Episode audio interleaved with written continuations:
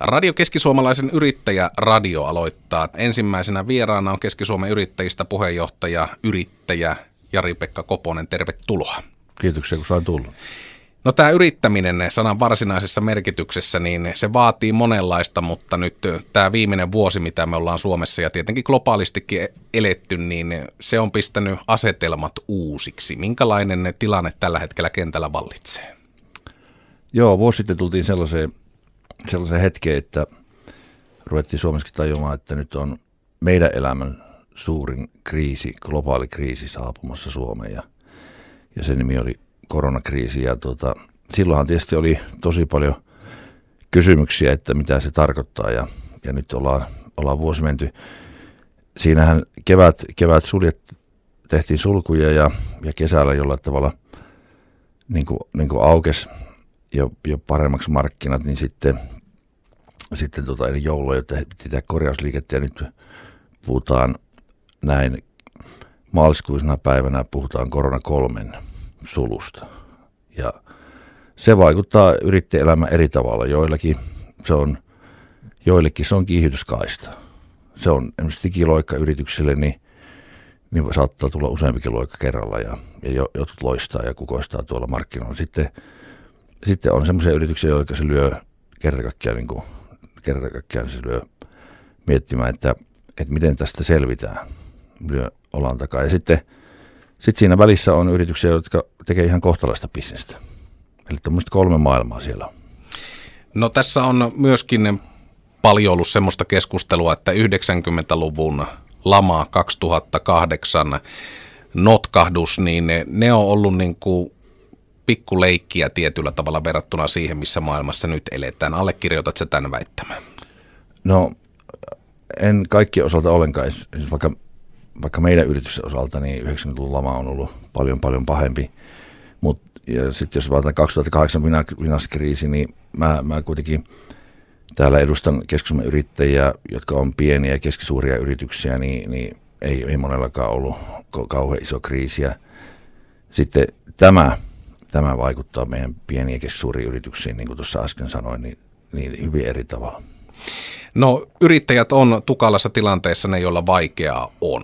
Ja se on myöskin näkynyt tietenkin varmasti teidänkin organisaation suuntaan sen yrittäjien jaksamisen kannalta.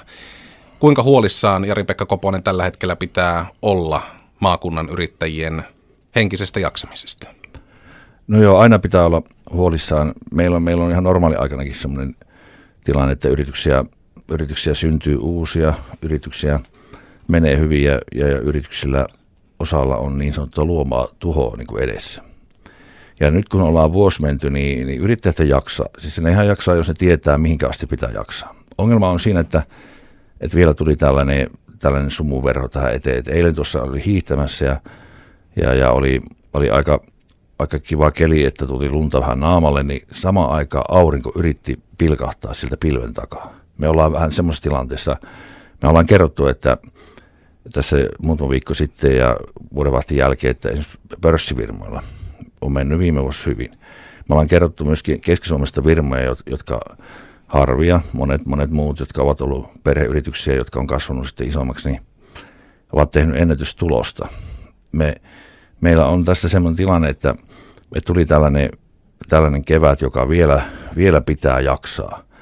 Ja sitten siinä, kun kysyt sitä, että miten me jaksetaan, sen jälkeen on ne kysymykset. Jaksaako sitten, kun on päässyt niin sanotusti tämän, tämän pilven läpi.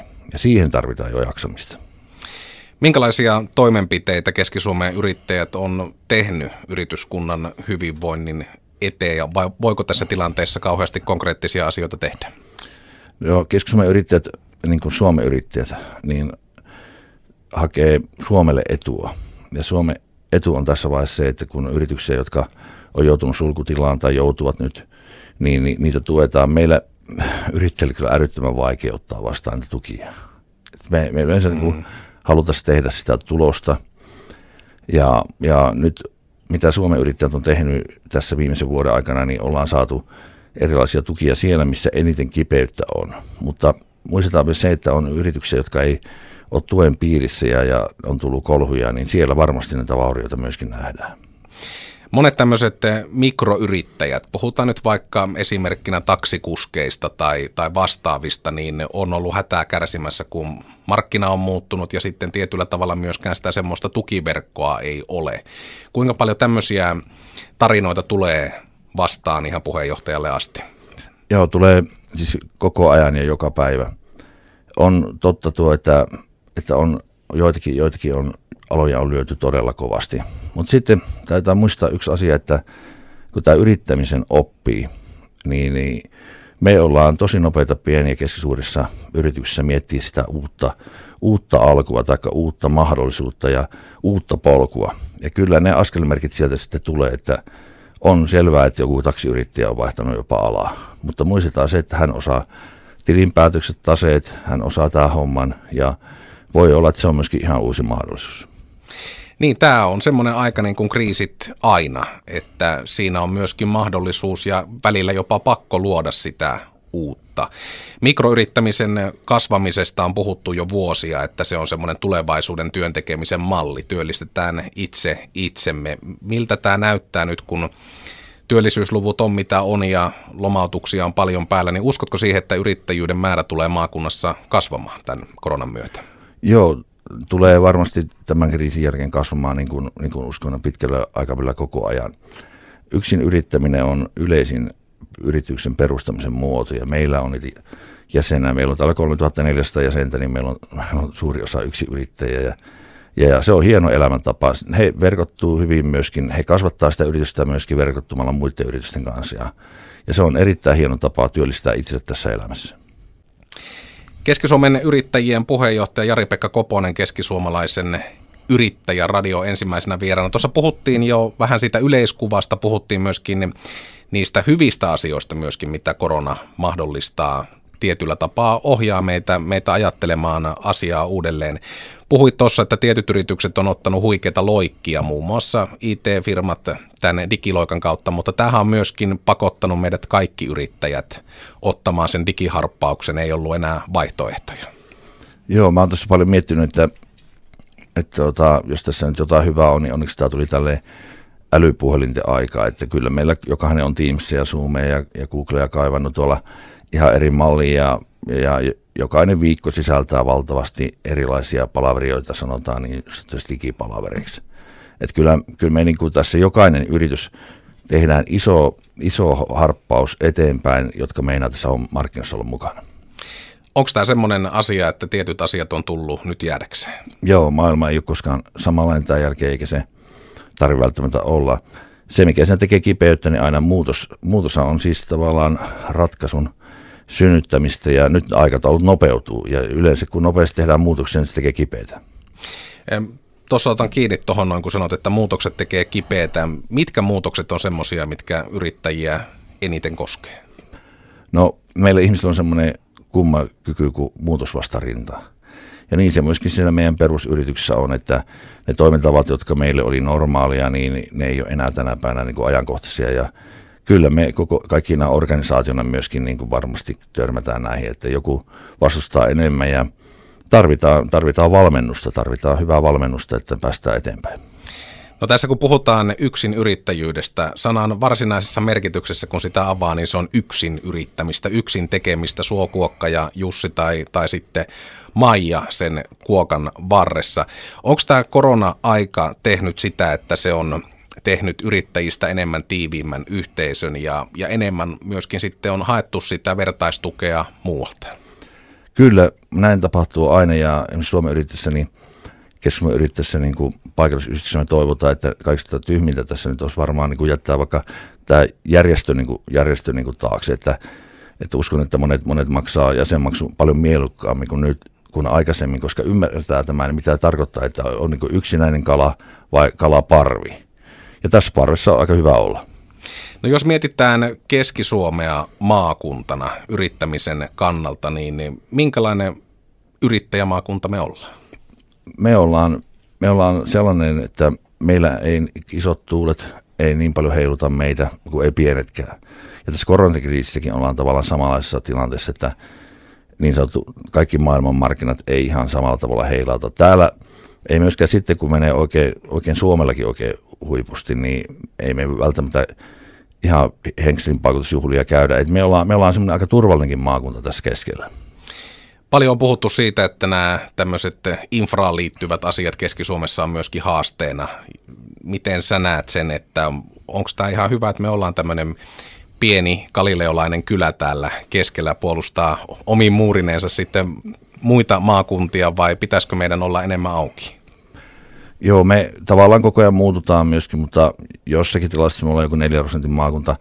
Mä en, mä en niin kuin sano, sano sillä tavalla, että me, me, tässä keskellä on silleen hyvä olla, että kaikki tulee meidän kautta menemään toistensa luo ja, ja myöskin niin kuin tuota infraa, niin sitä parannetaan koko ajan, että kyllä kuitenkin niin kuin Suomen, Suomen paras tie, nelostie tulee paranemaan tässä koko ajan myöskin meidän kohdalla ja myöskin meillä on hyvät muutkin liikenneyhteydet, junayhteydet ja näin edespäin, että kyllä, kyllä täällä on aika hyvä yrittää. Meillä on ihan riittävästi myöskin niin kuin kaistaa, totta kai maakunnan eri osissa, niin kaistaa tulee vähän eri tavalla, puhun enemmän näistä laajakaistosta ja tällaista. No tässä kun ollaan oikeastaan puhuttu koronasta ja sen erilaisista vaikutuksista, niin on yksi semmoinen iso asia, mikä on paljon herättänyt keskustelua, se on ollut tiedon kulku. Ja varmaan Keski-Suomen yrittäjillä on myöskin ollut semmoinen rooli, että paljon on teiltä tämän kriisin aikana kysytty erilaisia asioita. Miten sä, Jari-Pekka Koponen, koet sen, että onko tietoa ollut riittävästi saatavilla, että sitä on voinut yrittäjille jakaa? No varsinkin tänä, tänä aamuna niin tota, on, on todella paljon näitä kysymyksiä, että tiedonkulku ei ollut millään tavalla riittävä. Ja, ja tietysti se, että kun silloin kun nopeasti viranomaiset yrittää tehdä päätöksiä, niin, niin sitten kun, sit kun tässä törmätään tämmöiseen tosi, tosi iso demokratia-ongelmaan, joka on, joka on hyvä asia, tämä demokratia, mutta siinä kun sitten nyt ollaan törmätty tähän, että Suomessa ei olekaan välttämättä hallitus, eduskunta, meidän kertaa olla mukana tässä, kun on niin monta tasoa, jotka pystyy antaa päätöksiä meidän rakkaaseen maakuntaan.